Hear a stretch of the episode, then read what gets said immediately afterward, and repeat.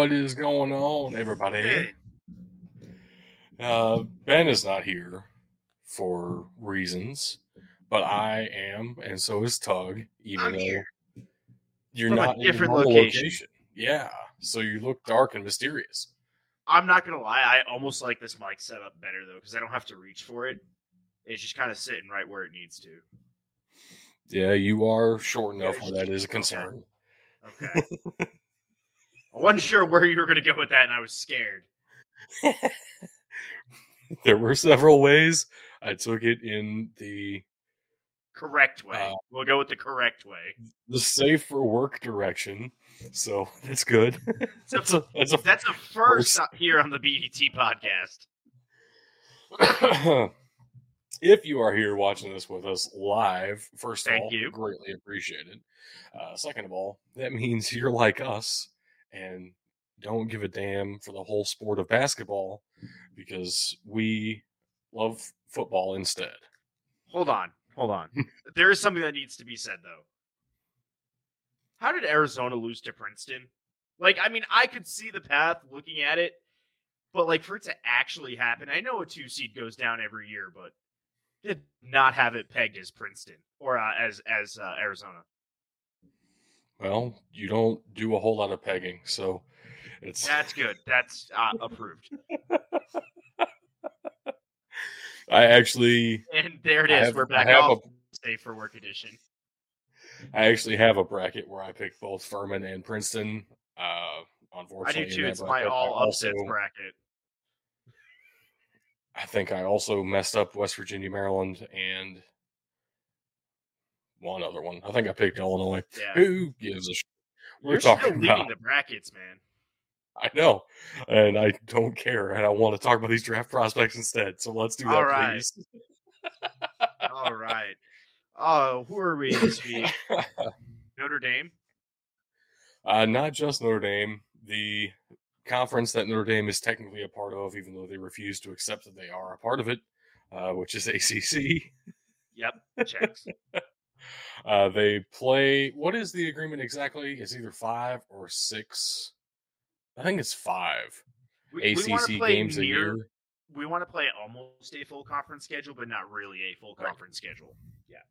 Well, right. We have too many protected rivalries outside of the ACC that we just would like to not. Notre Dame gets away with a lot simply because they've been around so long and it's good for so long, but they haven't been good in a long time as well. And so it's time to change things. It's the official stance of the BDT podcast. yeah, I can get on with this. um, so yeah, we're including Notre Dame in the ACC conference preview for draft prospects. If you Also haven't been joining us this whole time, sorry, go ahead. I was gonna say also the ACC needed help with prospects on their on their show, so this works out. Factually accurate. Uh, if if you have not been following us, the way we're doing these draft prospects this year, we're not going like top ten by position or anything. We're just talking about all the guys who are probably in that draftable range, going conference by conference. So we've done the SEC and the Big Ten already. You can go find those at all those links scrolling across the bottom of the screen. They weren't last time, but they are now. You really refuse to read the links, though. I I, I thoroughly enjoy this pain for you now. And uh, this week will be the ACC. Next week will be the Big 12 and Pac 12 combined. Yet another two conferences that needed some help getting enough prospects to make a show out of. Valid. Uh, once we get to the Power Five conferences, we will do another mock draft. Now, why are we not doing another mock draft right now? Fair question. Most people put out mock drafts like once a week. Uh, well, if you haven't been keeping up with the NFL, first of all, weird that you're watching this show. Appreciate it, but weird. Second of all, you will have noticed uh, free agency's happening kind of like right now. So yeah, a lot of things man. are getting cleared up. A lot of things are getting cleared up. And by the time we get done with next week, with finishing out the Power Five conferences, the week after that, most big names will have been settled, and we will know a whole lot more heading into next mock draft. So it should be some good stuff for you. Like we still don't know how many first round picks the Packers are going to have. That's still up in the air right now. We do know how many first round picks the Dolphins are going to have, though. It's a big fat zero. Thank you, Mr. Ross. I don't think we're going to have a pick in the first two days now because we just traded a third round pick for Jalen Ramsey. Yeah, I, I think you're right. So we're not even going to pick uh, do any mock Dolphins. picks for the Dolphins this year because we're not going past the third round at all. Uh, for the most part, Until later. I don't think we are ever this I season. thought we were. I thought we were going to do a full, basically a No. day three mock at the end. Uh, I don't think so. We'll see. I guess. All right, fair enough. Nah, Either way, today's ACC prospects. Uh, again, we kind of go through these offense, then defense, then special teams. Most of these guys, the reason they're on this list, they got invites to the NFL Combine. There is one exception this week. Uh, we'll talk about him when we get to him. But other than that, these are guys who have we've seen work out. We've seen are fully entrenched in the process and probably at probably least going to a team. probably going to end up on a team somewhere, if Yeah. not drafted one of the priority UDFA types. So let's go ahead and get started with the offense. Unfortunately, no reprieve from the madness this week. Uh, Every slide has a conglomeration of like at least two, if not three teams. It's wild. I think it's the best thing for the world to heal right now. We need to really reach across the aisle, come together, work out our differences, and put Boston College, Clemson, and Louisville on the same slide. That's what needs to happen for the good of humanity. All right. if you say so. All right. anyway, I'm going to get it started here with probably one of the lower end draft picks on this on this slide here. Malik Cunningham. We're just going to come out the gate talk about Louisville's quarterback. Uh, extremely athletic, but his throwing is still questionable. Unfortunately, his athleticism, which would have been sh- a shining medal, like just a shining star last year, gets overshadowed this year by Anthony Richardson. Uh, man, I don't know True. if he helped. I don't know if he helped himself, if he hurt himself. I just, it's hard for me to see, even with as valued as quarterbacks are, it's hard for me to see him going before day three.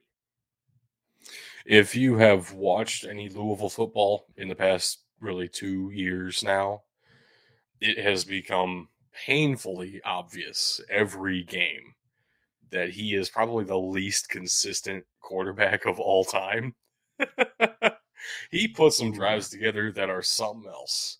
I mean, it, this guy, when he is on, he can throw very well. And I bet there will be a team who falls in love with that and believes that they have the coaching staff to work with it and figure it out. But man, when he is off, it is bad, and Louisville is bad as a result. And you'll see a lot of Louisville players on the defense here, and maybe wonder why they're so far like second to last place in their division in the ACC. Um, Malik Cunningham was a actually a big part of the reason why. Just that pure inconsistency. If he could even get to where he is consistently average of Yes. his best days and worst days, I could see that being a day three draft pick. I mean, he is talented and he is athletic. Yep. There are some real issues in his game, though, that will scare off most teams. Yep. nope. I, I agree completely. Like I said, I don't. I can't see him getting drafted ahead of day three, and even that, he might be falling into that priority UDFA category we were just talking about. Staying with Louisville, I guess Tiyon Evans is in a similar boat to me. I really don't see him going before day three. End of day three is most likely UDFA possible as well. Uh, the real talent on Louisville this year has been on the defensive side of the ball, and we will see them again shortly for that reason. Yes. No, I, nothing. Nothing significant for me looking at Tiyon Evans that really sticks out. That says, "Hey, You know, I I am the back of the future for insert whatever team that you want to think of. Um, even his his times and his scores at the combine just weren't fantastic. A 4.52 for a running back isn't great. 30 and a half inch vertical, you know, it's okay. He does have that short, powerful runner, but I, I just I haven't seen him do that. You know, hitting the linebacker first effectively. I haven't seen that consistently enough from him to go, you know what, he's worth an earlier pick.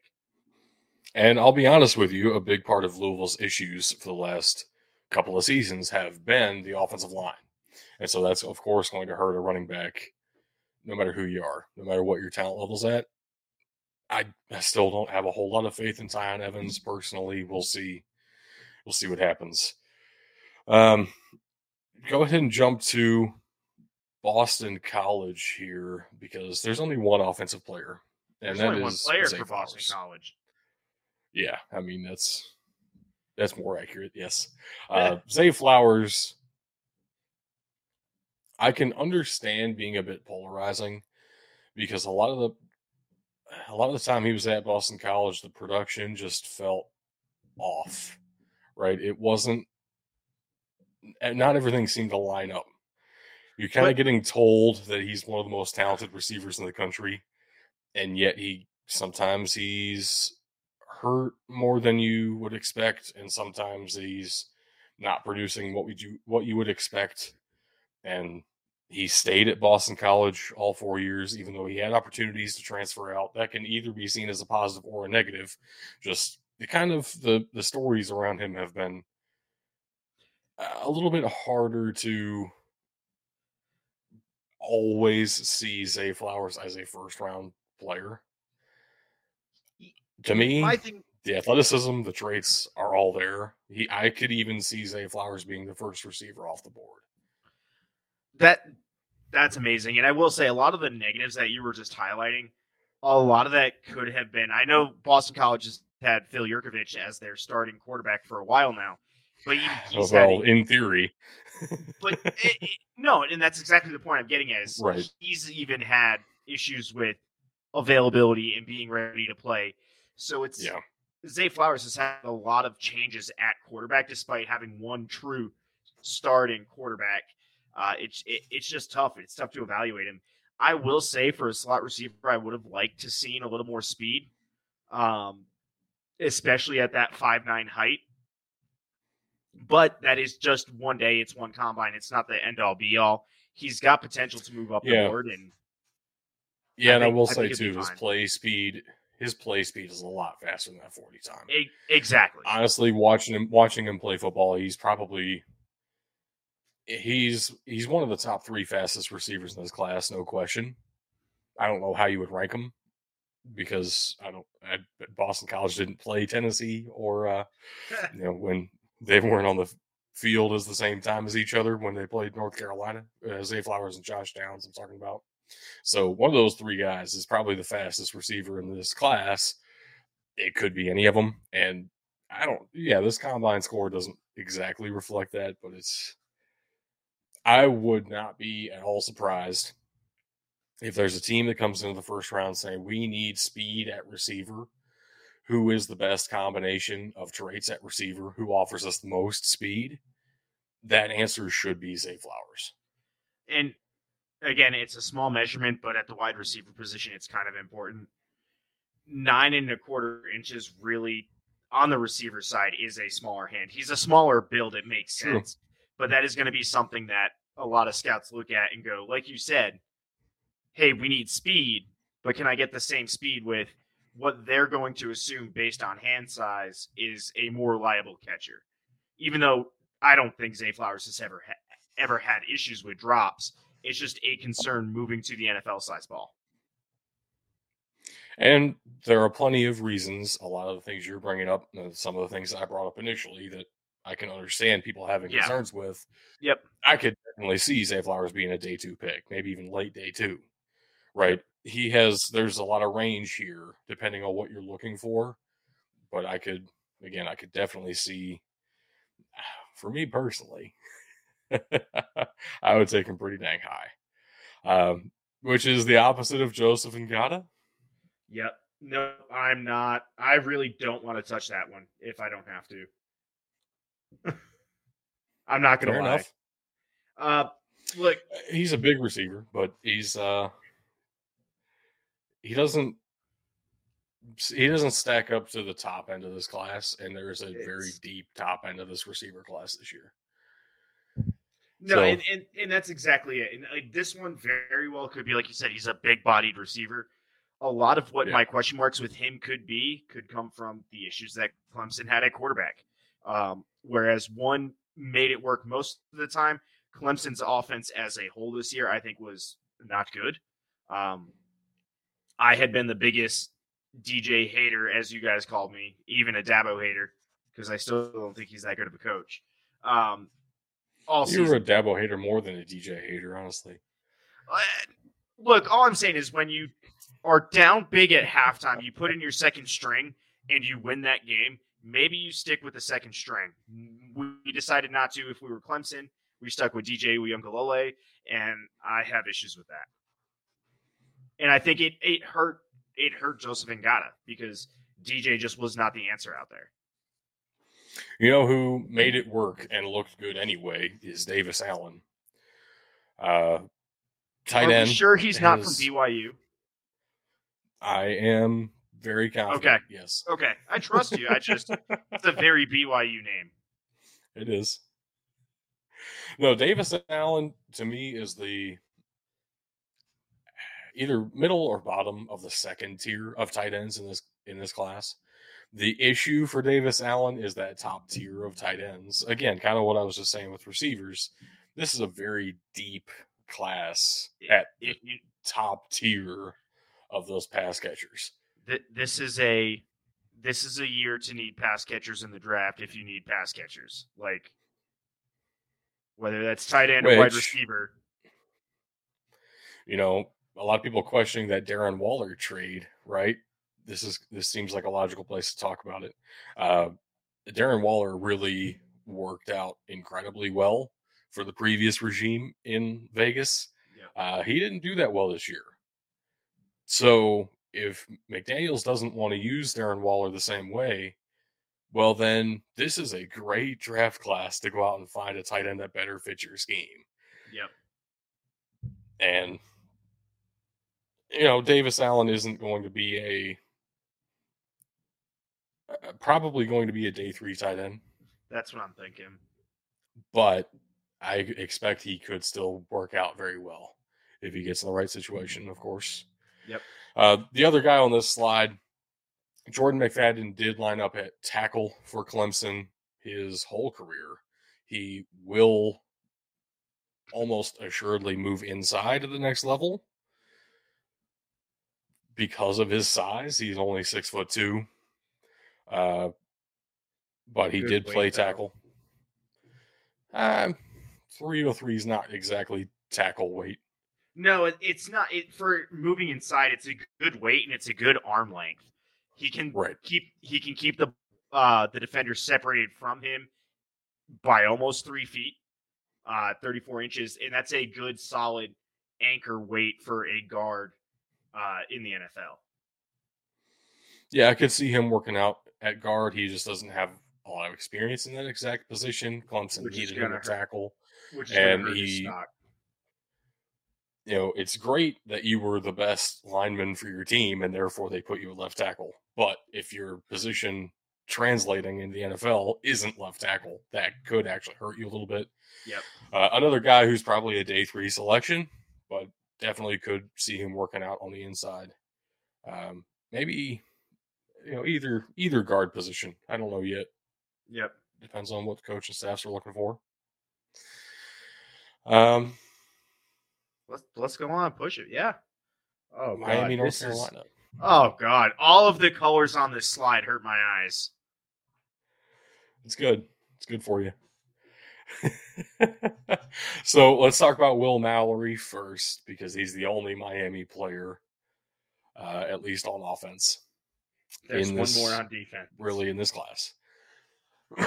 Will Mallory is, to me, better then Davis Allen, the tight end we just talked about, even though they are very different tight ends, and so it'll probably end up being that like early day three kind of tight end.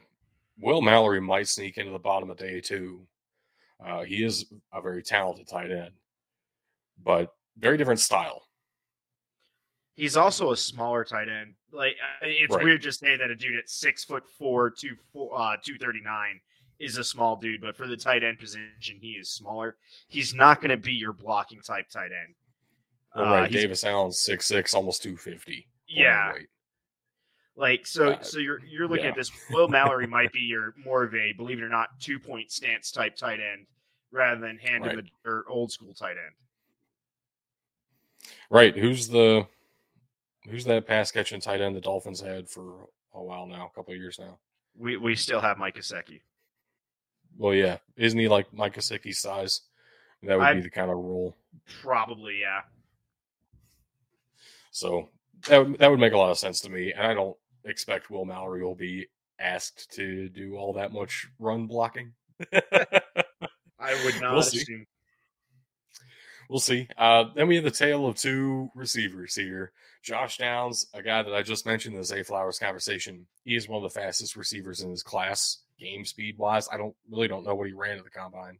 The ACC as a whole ran like trash at the combine. Yeah, four four eight doesn't look good for my No, what I'm trying to say. But Josh No. Downs is is a really fast, deep threat, great deep threat receiver, uh, which again could be the kind of thing that you're looking for. And depending on what you need at receiver, Josh Downs could be one of those guys you look over, even a you know a, a bigger body guy like everyone's kind of assumed Quentin Johnson is going to be one of the top two, three receivers off the board there's a very real scenario where Zay Flowers and Josh Downs both end up being taken Yeah. before Quentin Johnson, just because of positional need and what what exactly you're looking for.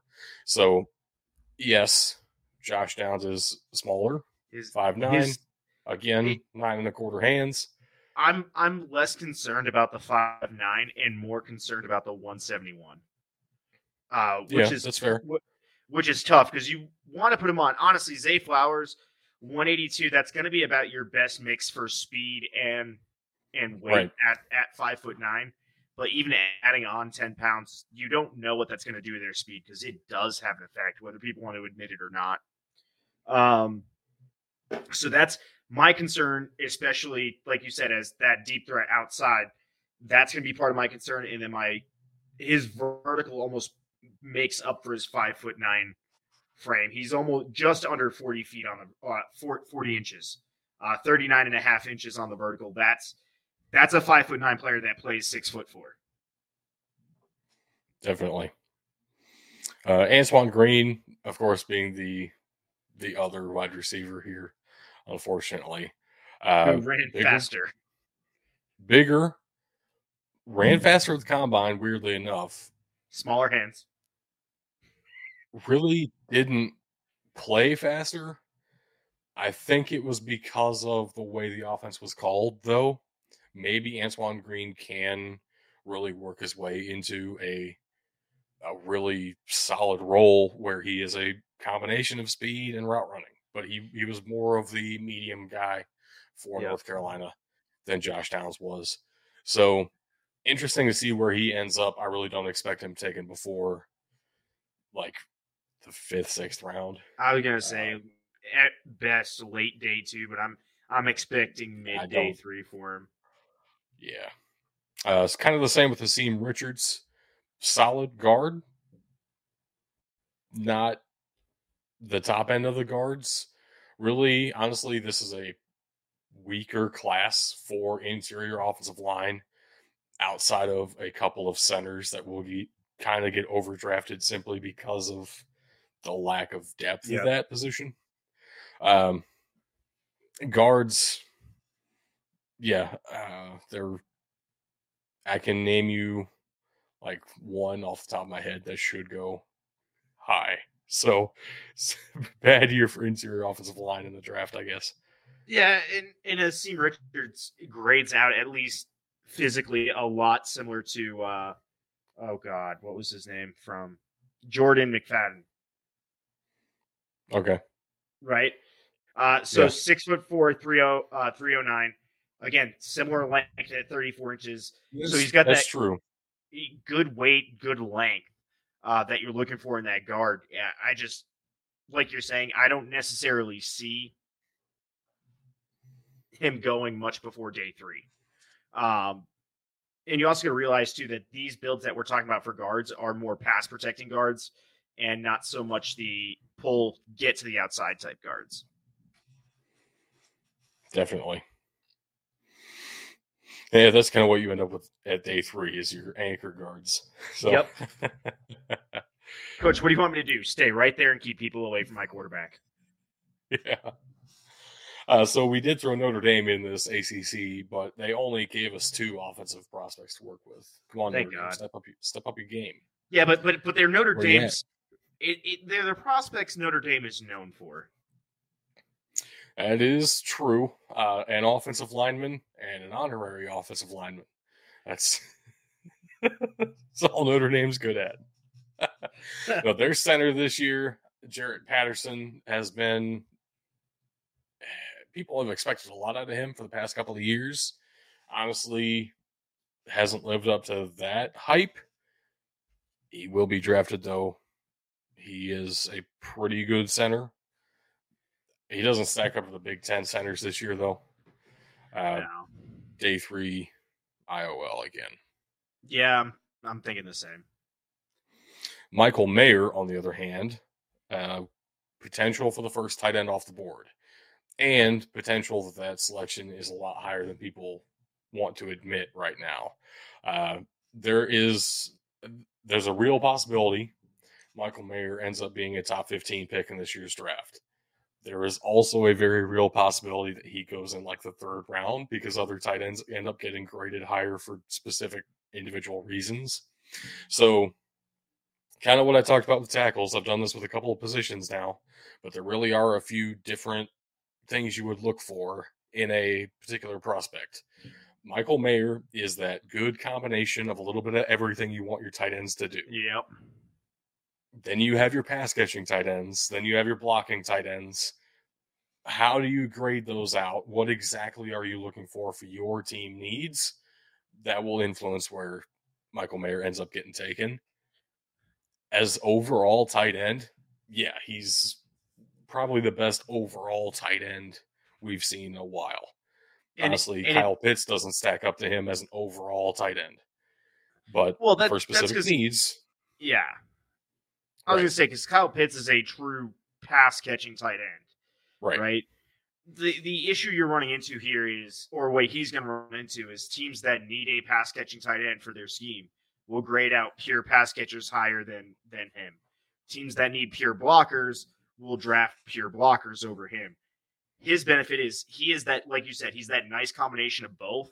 The issue is that means he's not exceedingly like not mind blowing at either. He's still great at both, but he's not that top Right. tier of pass catching tight end.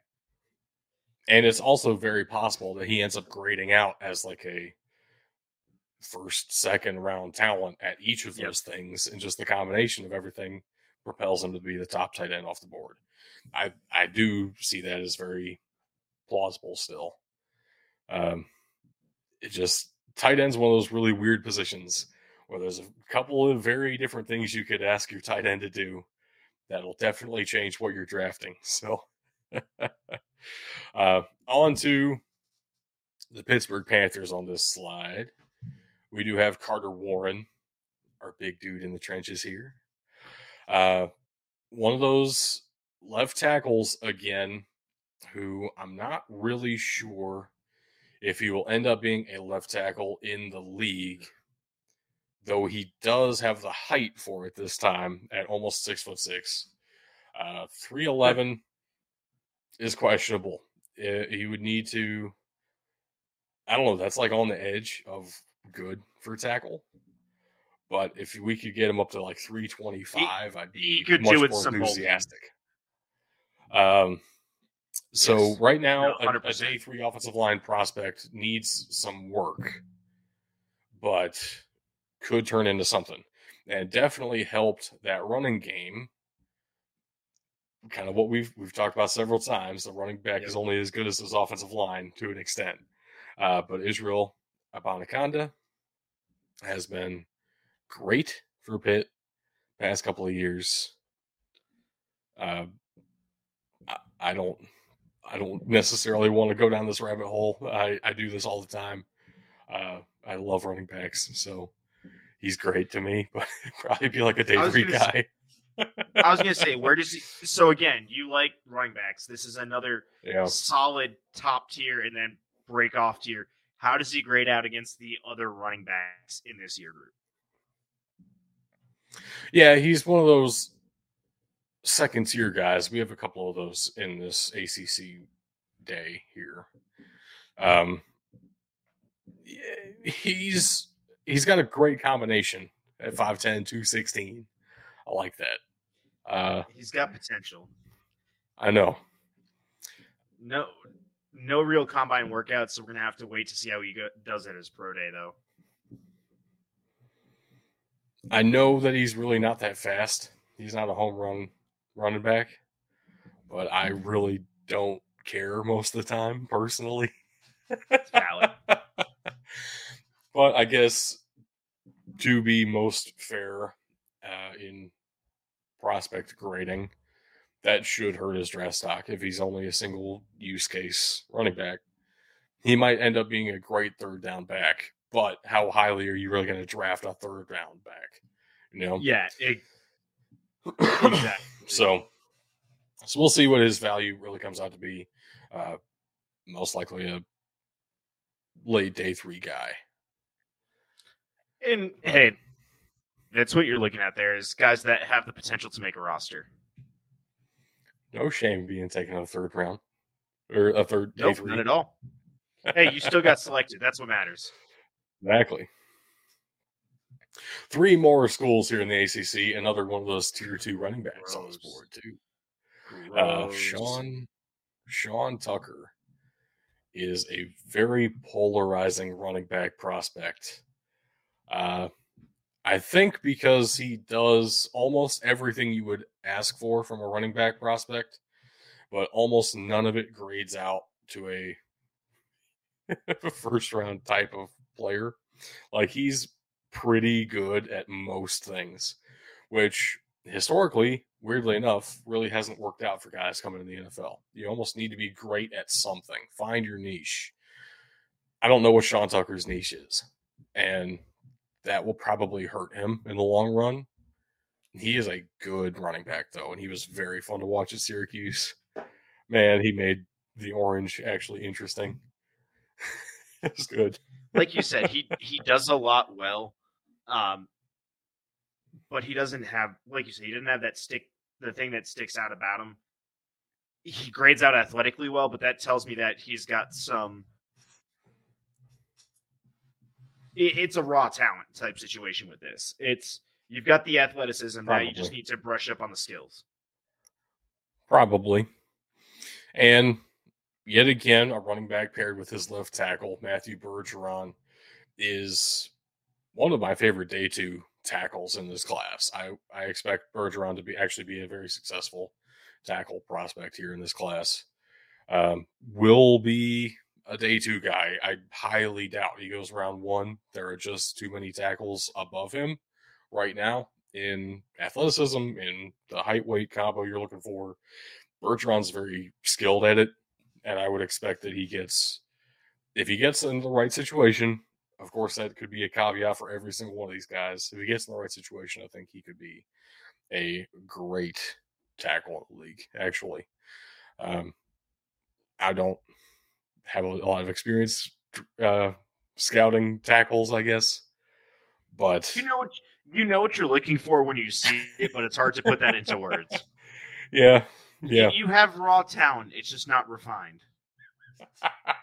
I'm the Sean Tucker of scouting. there are worse things. I'll take it. Uh, Absolutely. our our Virginia guy on this slide, Dontayvion Wicks. Uh, pretty mid, not gonna lie. like nothing. A six one two oh six. I'm not super excited about that. Four six two, his vertical is what what really sets him apart right here. But I'm not willing to spend a ton of draft capital on on a six foot two guy Yeah. jumping really high. Um, it's he's he's an outside guy that's going to be a possession catcher. Uh, he's going to go up and get the 50-50 balls, but how often do you really want your quarterback throwing 50-50 balls? The guy I much much prefer at wide receiver on this slide here, A.T. Perry, uh, who honestly is better for those 50-50 balls too. At least he was in college. A.T. Perry was so awesome at Wake Forest. Uh, I'm surprised at how short he came in. I honestly thought he was six four, six five, and he came in at six three and a mm-hmm. half. Yep. Even still, the fact that I overshot that is a great sign when you're a wide receiver because Yes, yes, means you're playing plays bigger than yourself. Yep, which is awesome. And which is still a really good size for an outside wide receiver. Right. Absolutely. So I could see him. I really, right now, there's honestly no hype around him.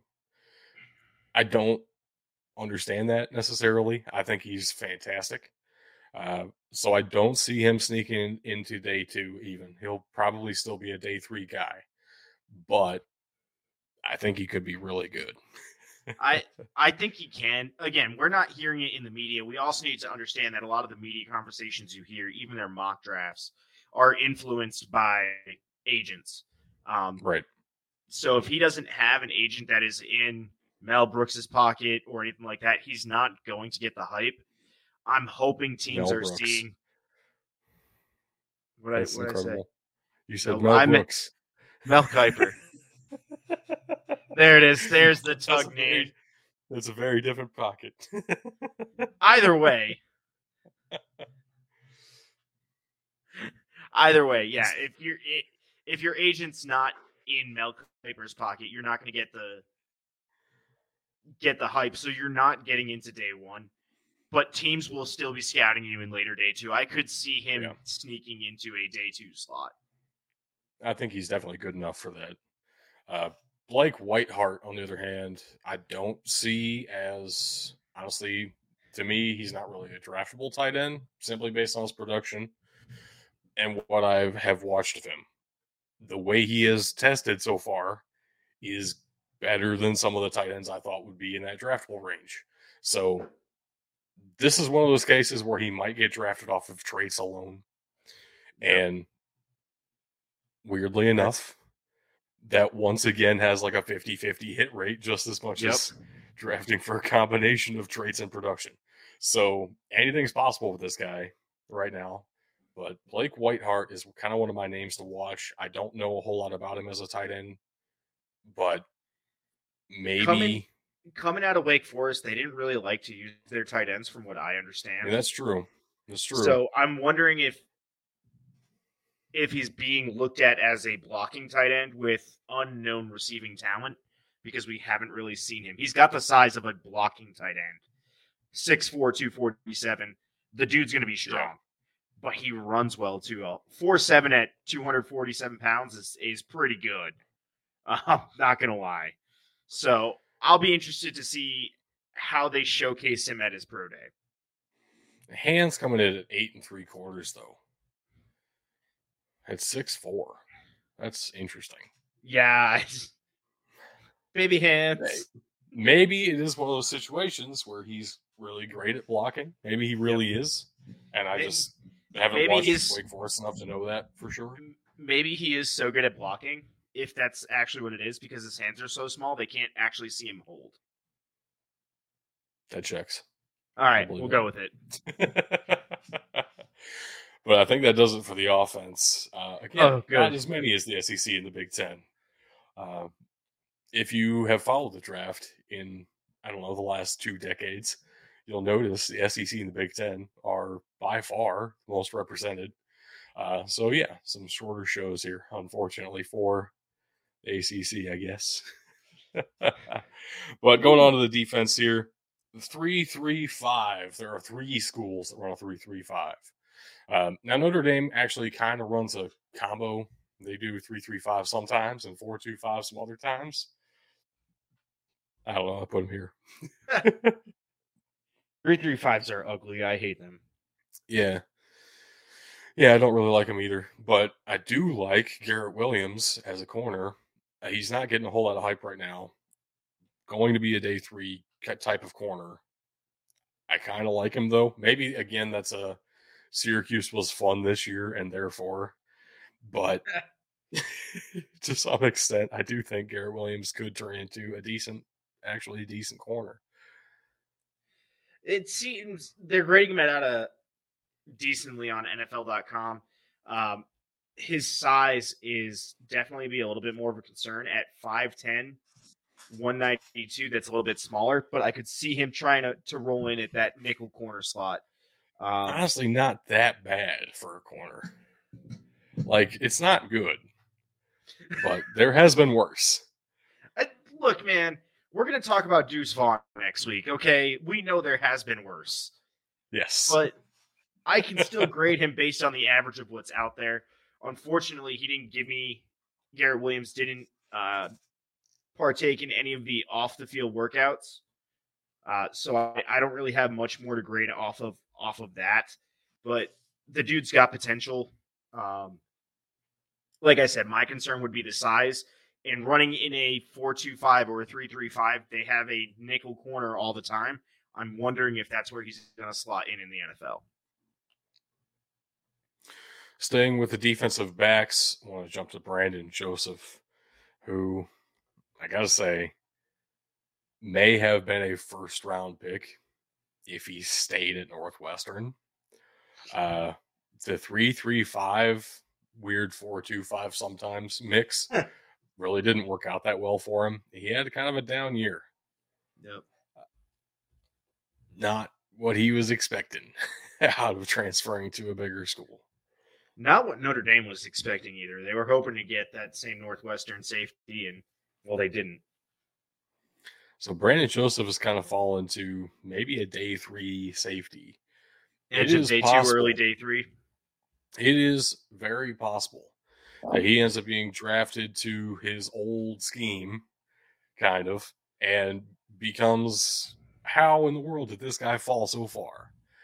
Um, it is also possible that maybe Brandon Joseph was just surrounded by bad enough defensive players that his tackling looked good in comparison and is not actually that good by itself at Northwestern. I don't know right now. Yeah. So there's some there's some legitimate unknowns with Brandon Joseph, uh, which are it's going to scare some teams. It's kind of scares me too anymore. I, I used to really love Brandon Joseph. Again, a lot of it comes down to what they showcase you at at the pro day. Uh, I do see a comment here from Ghost Falcon. Uh, I haven't looked at those guys specifically yet, at least not in depth. The uh, candidates Andre Carter from Army, and I forget who the tight end tight end is from Air Force uh, at the combine. We will get to them more in depth in a couple weeks. Uh, but yes. the big thing, but the big thing to know is initial impression off the Army uh, Andre Carter's combine was I was not as impressed as I wanted to be. Yeah. yeah, Andre Carter is probably still going to be a day two guy simply off of production, which is kind of scary because most of the time teams prefer drafting you for traits than for production. Yep. What can we work with in order to translate this, as opposed to what were you able to do in that specific scheme, that specific yep. environment against those specific teams? Uh, so I don't know. I don't know what to think of Andre Carter right now, and I'm sure there will be plenty of teams who are interested, but it'll come down to there'll need to be some explaining. Yep. in interviews, and maybe maybe a really good regional combine, maybe a really good combo pro day with some other school. Um, Kyle Patterson, tight end out of Air Force. I have no idea why he was invited to the combine in the first place. To be honest with you, I'm um, still impressed that Air Force uses tight ends to do anything but block. Yeah, I don't believe that they do. Oh, I'm still not convinced that they do that for sure. I don't believe it. That's where I'm at. Well, let's Sorry, get back Kyle to Patterson. our players. Yeah, I wanted to stay with Notre Dame here. Uh, let's go down to Isaiah Foskey, who is a borderline first round defensive end. I like the sound of that. I like borderlines. Okay. I, I'm saying that because also we've been saying a lot of day three guys for the ACC, and the ACC generally is better at production than that. However, this year has been a down year for the ACC as a whole. So the fact that we're even getting one, and he's from Notre Dame. Um, either way, look, looking across the board, six five is absolutely massive for an edge rusher, somebody coming in as an edge. Uh, 264, so he's on that bigger side, sitting more of like a true defensive end, in my opinion. But then you see his speed. My man is 6'5, 264, running at you with 458 speed. Um, yeah, I'm scared. That's somebody that can fit into a 3-4 as a as an edge rusher or a 4-3 as a as a defensive end, and he's going to be scary and productive. Yeah. Unfortunately for him, there have been a couple of risers here on the defensive end side of the class, Yeah. uh, kind of jumping him in the process. He's in that range with like BJ Ojulari at LSU, where there is potential. He goes in the first round. Most likely a second round guy at this point. A lot of freaky potential with him, though. Yep. Should be fun to watch. Uh, now, everyone says save the best for last. I saved Isaiah Moore for last, which is the guy I have nothing to talk about with. So, you want to Nice. you add anything here? Give me a sec.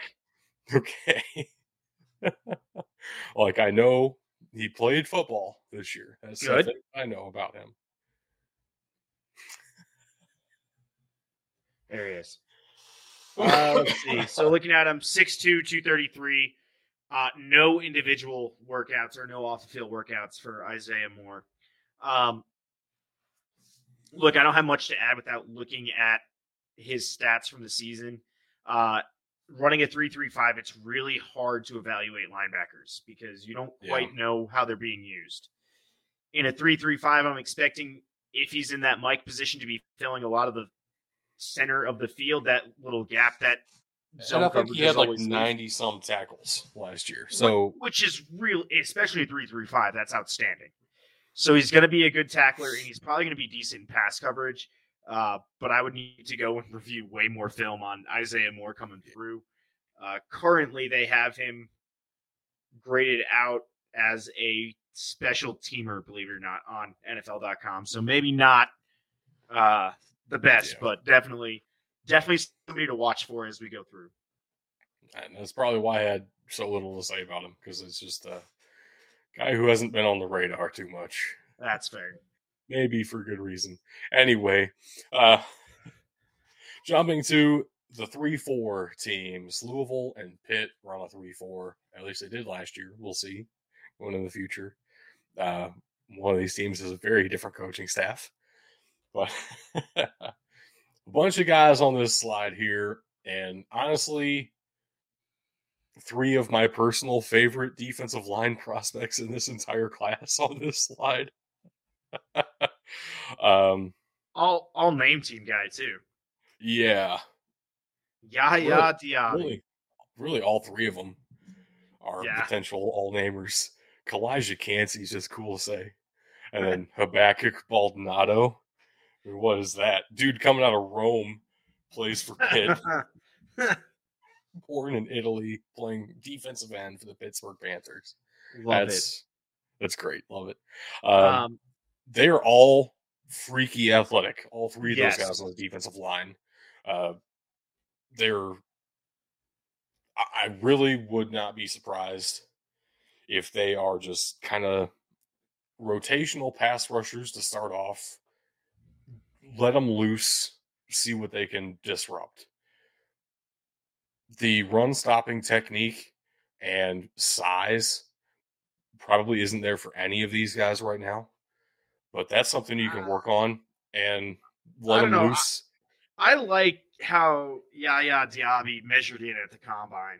Six foot. I mean, that's three, true. 263 is pretty great.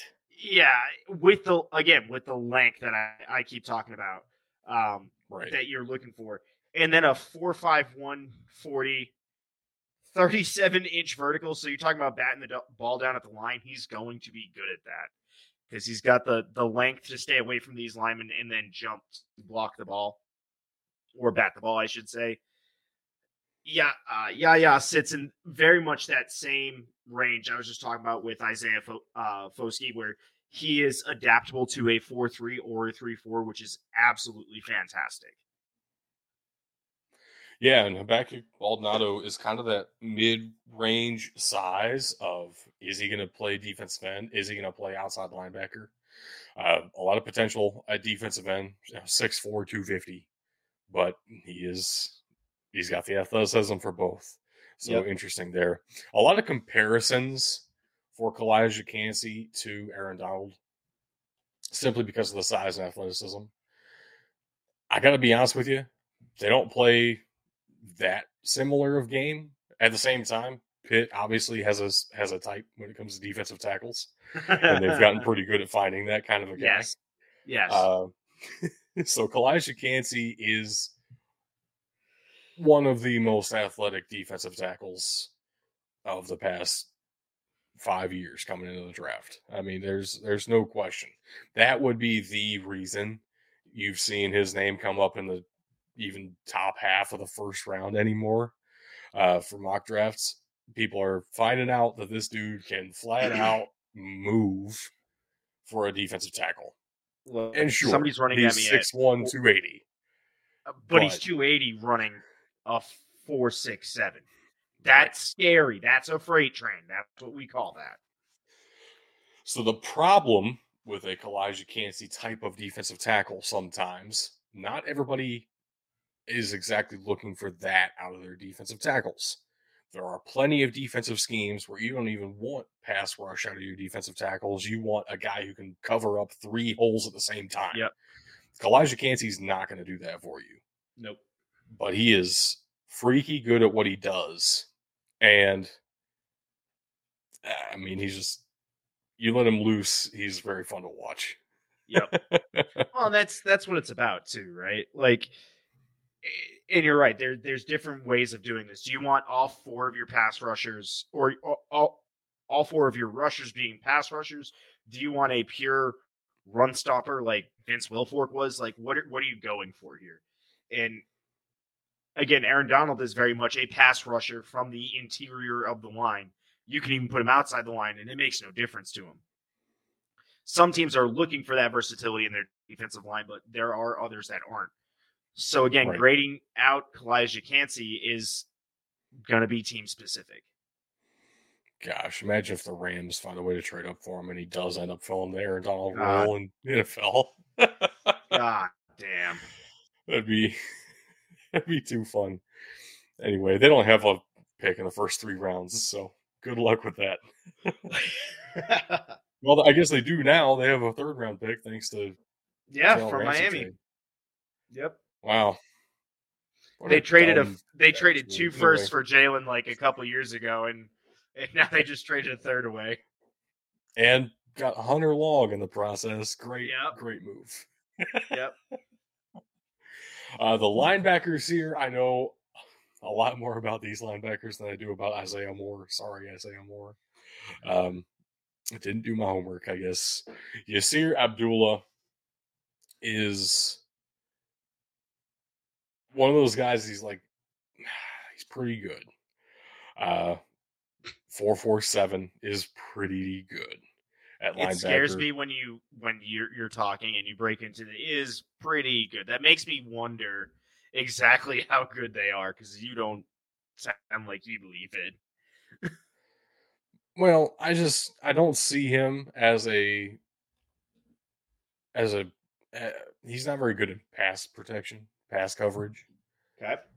Um maybe he wasn't in exactly the right role for his athleticism and size at Louisville simply because of what Louisville needed at the time. Was he an inside linebacker there? Yes. Ooh. Yeah, that's not what So yeah. I think there are better uses for Yasir Abdullah, and I think he could be better than what he sh- he showed at Louisville.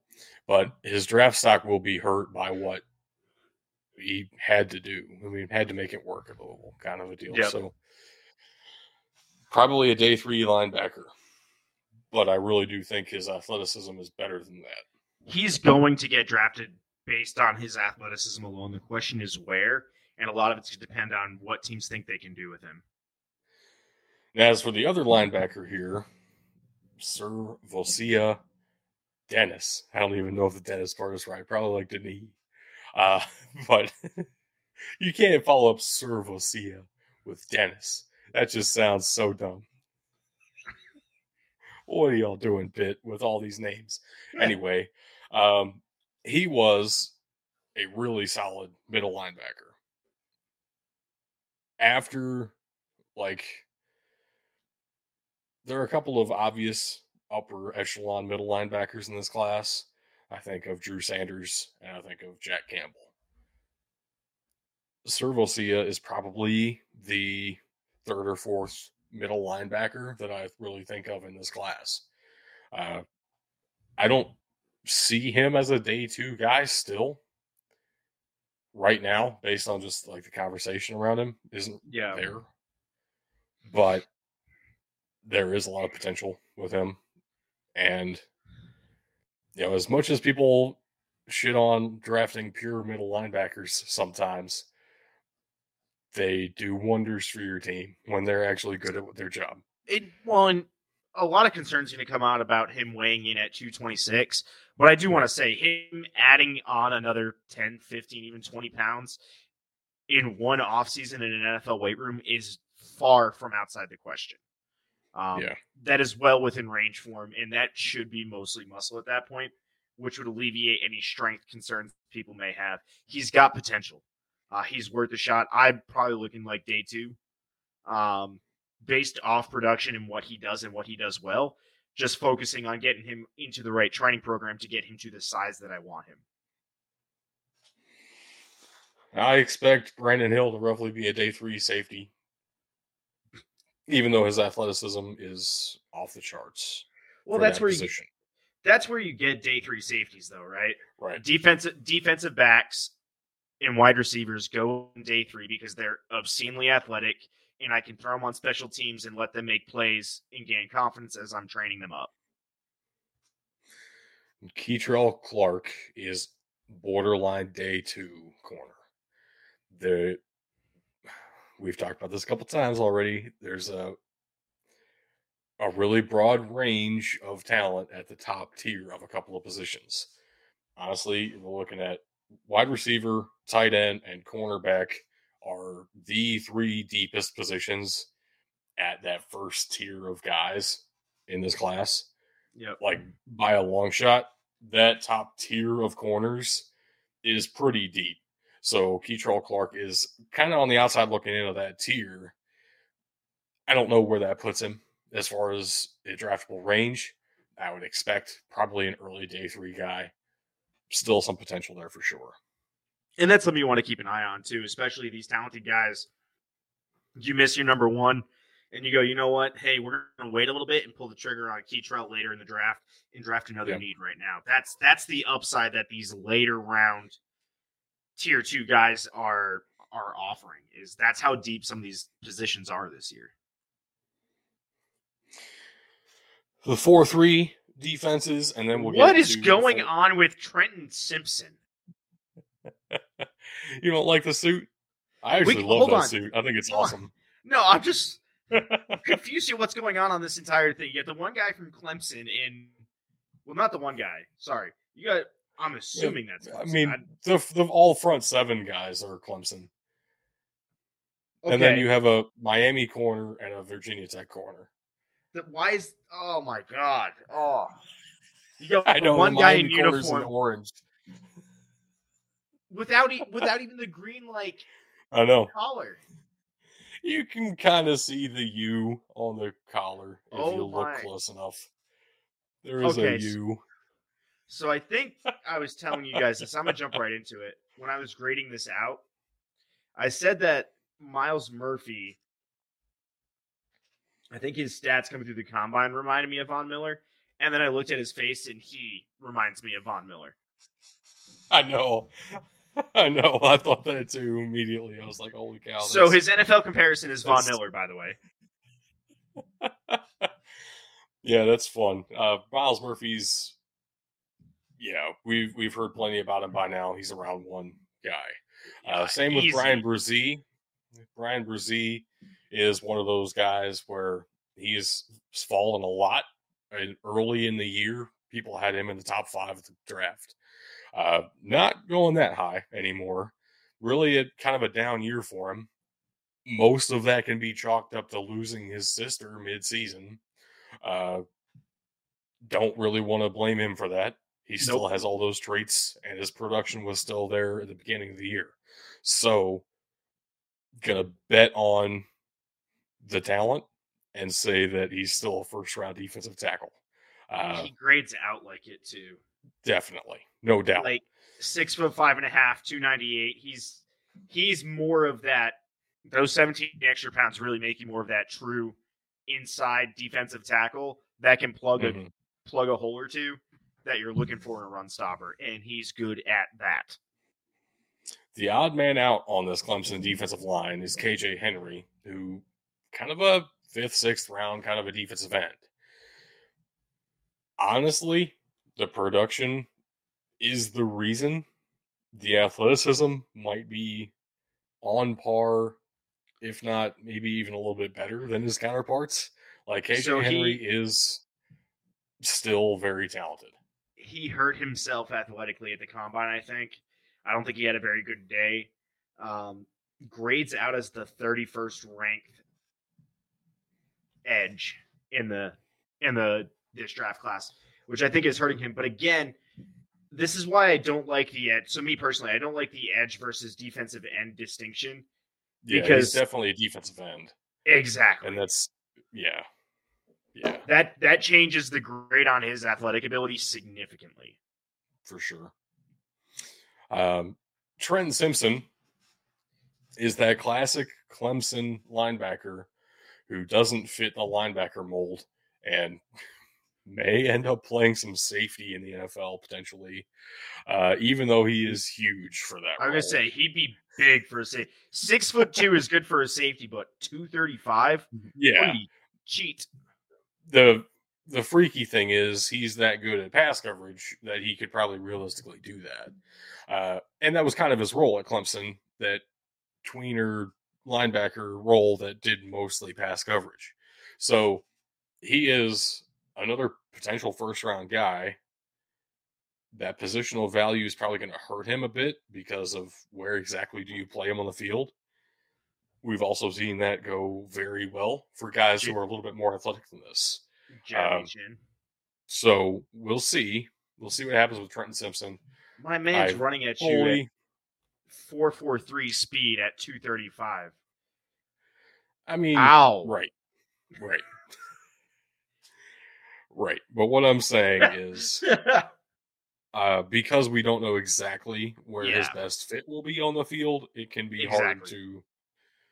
It can be hard to find that Team- the right team fit as well. But the team will only the team that drafts him will only do so if they have a specific plan of where they Right. want to play him and how they want to develop him to that position.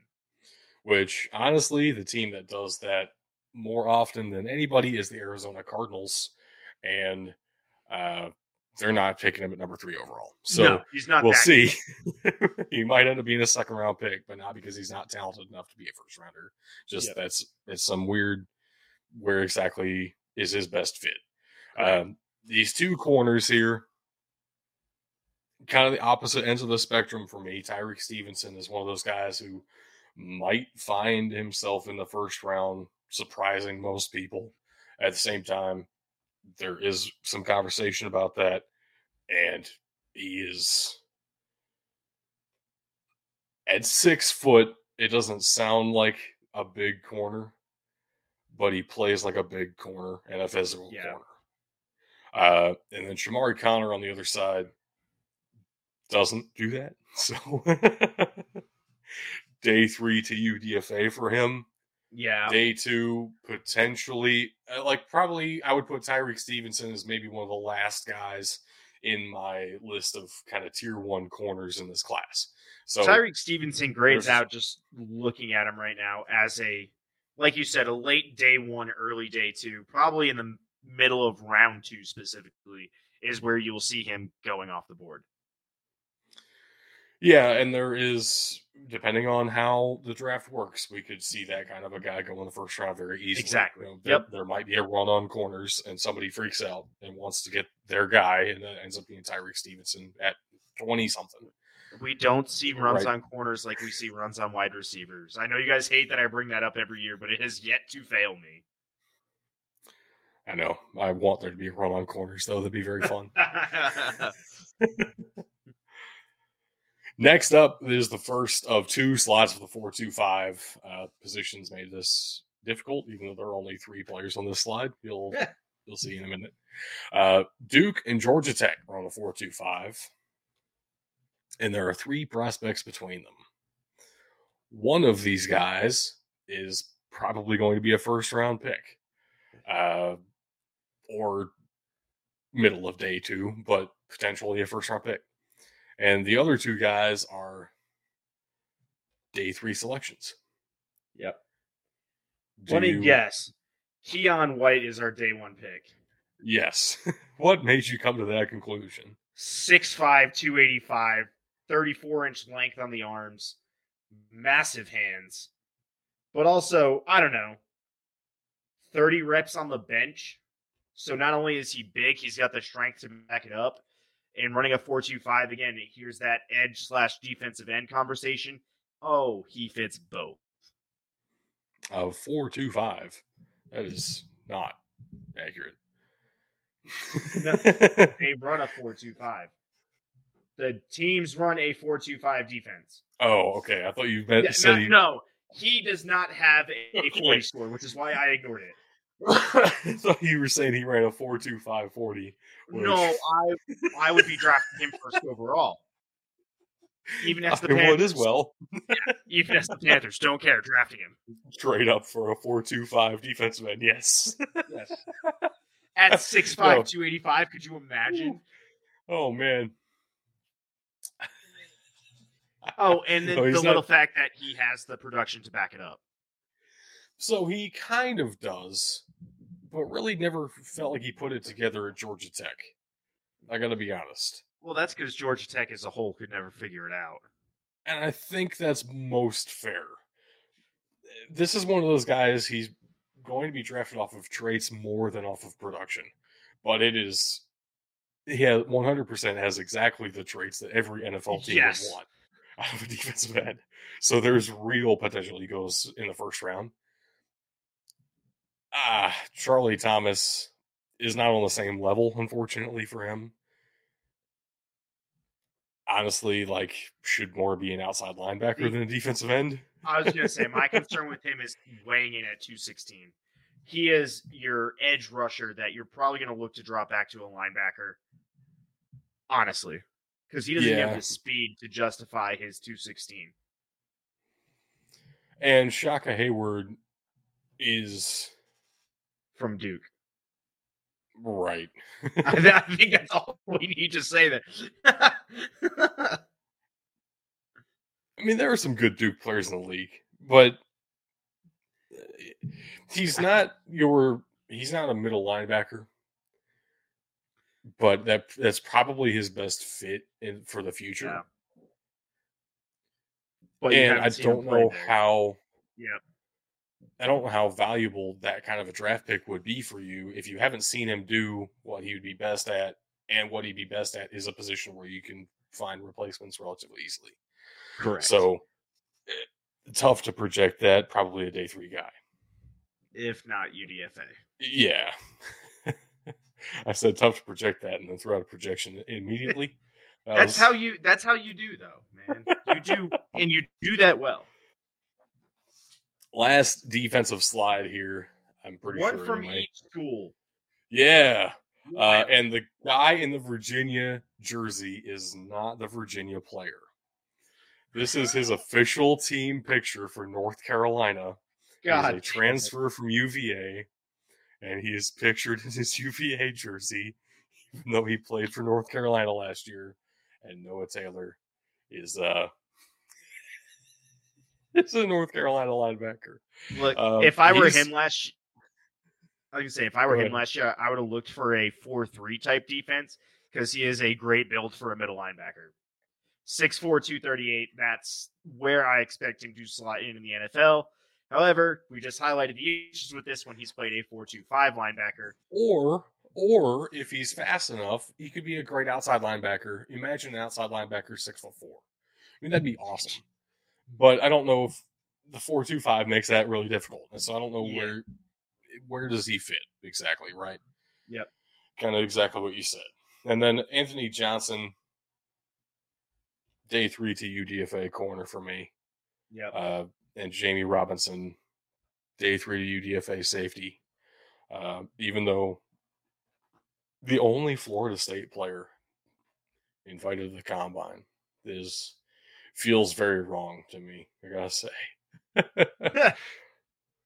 that's that's sad. Uh, Florida State's not exactly blue blood status or anything, but man, they are close. That's like a. I I think we will see them back in that range with more players next year. I mean, we need Mike Norvell to step it up. Let's go. He, he's been doing that. He's been trying. Yeah. He's been he been trying. They ain't there yet. But but let's get to, let's get to the favorite part of the week. The not people we will draft. yeah. Uh, hey, I don't know what they did to Christopher Dunn's lighting in that picture, but man's looking less pale than every other kicker I've seen. So that's cool. Good for him. BT Potter looks like he's got some homework to do. And Andre Szmyt was not invited to the combine, even though, in my He should- opinion, He should have been. probably like my second favorite kicker in this entire class. Nice. Um, and he has a name that looks like that, so that's cool. I gotta say, when I was filling out this slide, you had him as invited to combine, and then the running back for Syracuse was not. And I was like, wait a minute. So I flipped them, thinking that you had just because they were stacked on top of each other, thinking you had missed it. I didn't realize that you just wanted to talk about Andre Szmyt. well, first of all, you were correct on both accounts. Oh, So that's cool. Good. And, and I really don't understand what happened to him not getting a combine invite because that sure feels like that should have been the thing that happened there. Are there any of these Um, guys other than honestly? Are there any of these guys you would spend a seventh round flyer on, or are they all UDFA's? I don't care enough about kickers to know the answer to that question for these guys, honestly. If I happen to know them, then I would draft them. If I don't happen to know them, then I don't care enough to research them. So That's the only guy that I really recognize is the guy that didn't get a combine invite, which means I need He's to step up my UDFA. my kicker scouting, I guess. That's what it means. Look, if there's a weakness to have, it would be kicker scouting, and just maybe you'll get a job offer from the Buccaneers I mean, they can't scout kickers they- either. they could use a weakness in scouting kickers. Honestly, uh, somebody somebody really overvalues that position right now there. So anyway, Uh, that does it for the ACC and Notre Dame because they had to Notre Dame needs somewhere. to join a Dame conference. Hell right. uh, next week will be the Big 12, Pac 12, and BYU because once again, Independence kind of had to go somewhere. Um, the next week would probably be a bigger show because we're combining so many schools Yeah. there. At the same time, we've already hit the Big Two, SEC and Big Ten. So this is uh we're getting smaller here, and hopefully we're getting a little bit more conversational. Hopefully we're getting a little bit more in depth on some guys you will see later in the class as well. Um, you know, we've by the time we hit next week, we will have seen 90% of the first three rounds. Yep. so that's kind of how the draft works. Uh, a few guys in the group of five level will get that high selection, but honestly, we know what we're in for. Uh, so, I mean, I don't have anything else to add. I think I'm kind of rambling at this point. if you want You to take could- over, You could add the links in. I definitely could do that. Go ahead. All you. Thank you for watching, folks. Really appreciate you checking us out. You can do some other places too if you feel like it.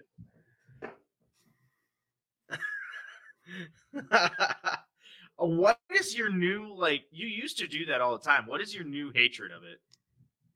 It just makes you laugh and drives you crazy at the same time, which That's makes valid. it worthwhile for me. All right, fair enough. All right, everybody. Make sure you think BDT football when you're on any social media sites. Patreon.com slash Basically. BDT football, Twitter.com slash BDT football, Facebook.com slash BDT football, Instagram.com slash BDT underscore football, BDTfootball.com, mailbox at BDTfootball.com, YouTube.com slash at Big Dudes in the Trenches, and our Discord link, along with all the others, will be linked in the description below. Whew. I did it. Did pretty good. I did pretty, Pretty- good. Pretty good. All right, man. You got any last parting shots? Um, no punters this week. That's fun. Yeah. Good. Well, they're not people anyway, so Fuck punters. remember when we all get excited about that one coach who never punted, thinking he was going to be good, and then he got lit up for eleven games of the season, and it was really No, just we all- excited. We all knew he was going to be bad. It was just still fun. Yeah. That was the thing. all right, ladies and gentlemen, thank you for watching or for listening. That is all the time we have on the show today. And just remember, you can't win a game if you can't win in the trenches.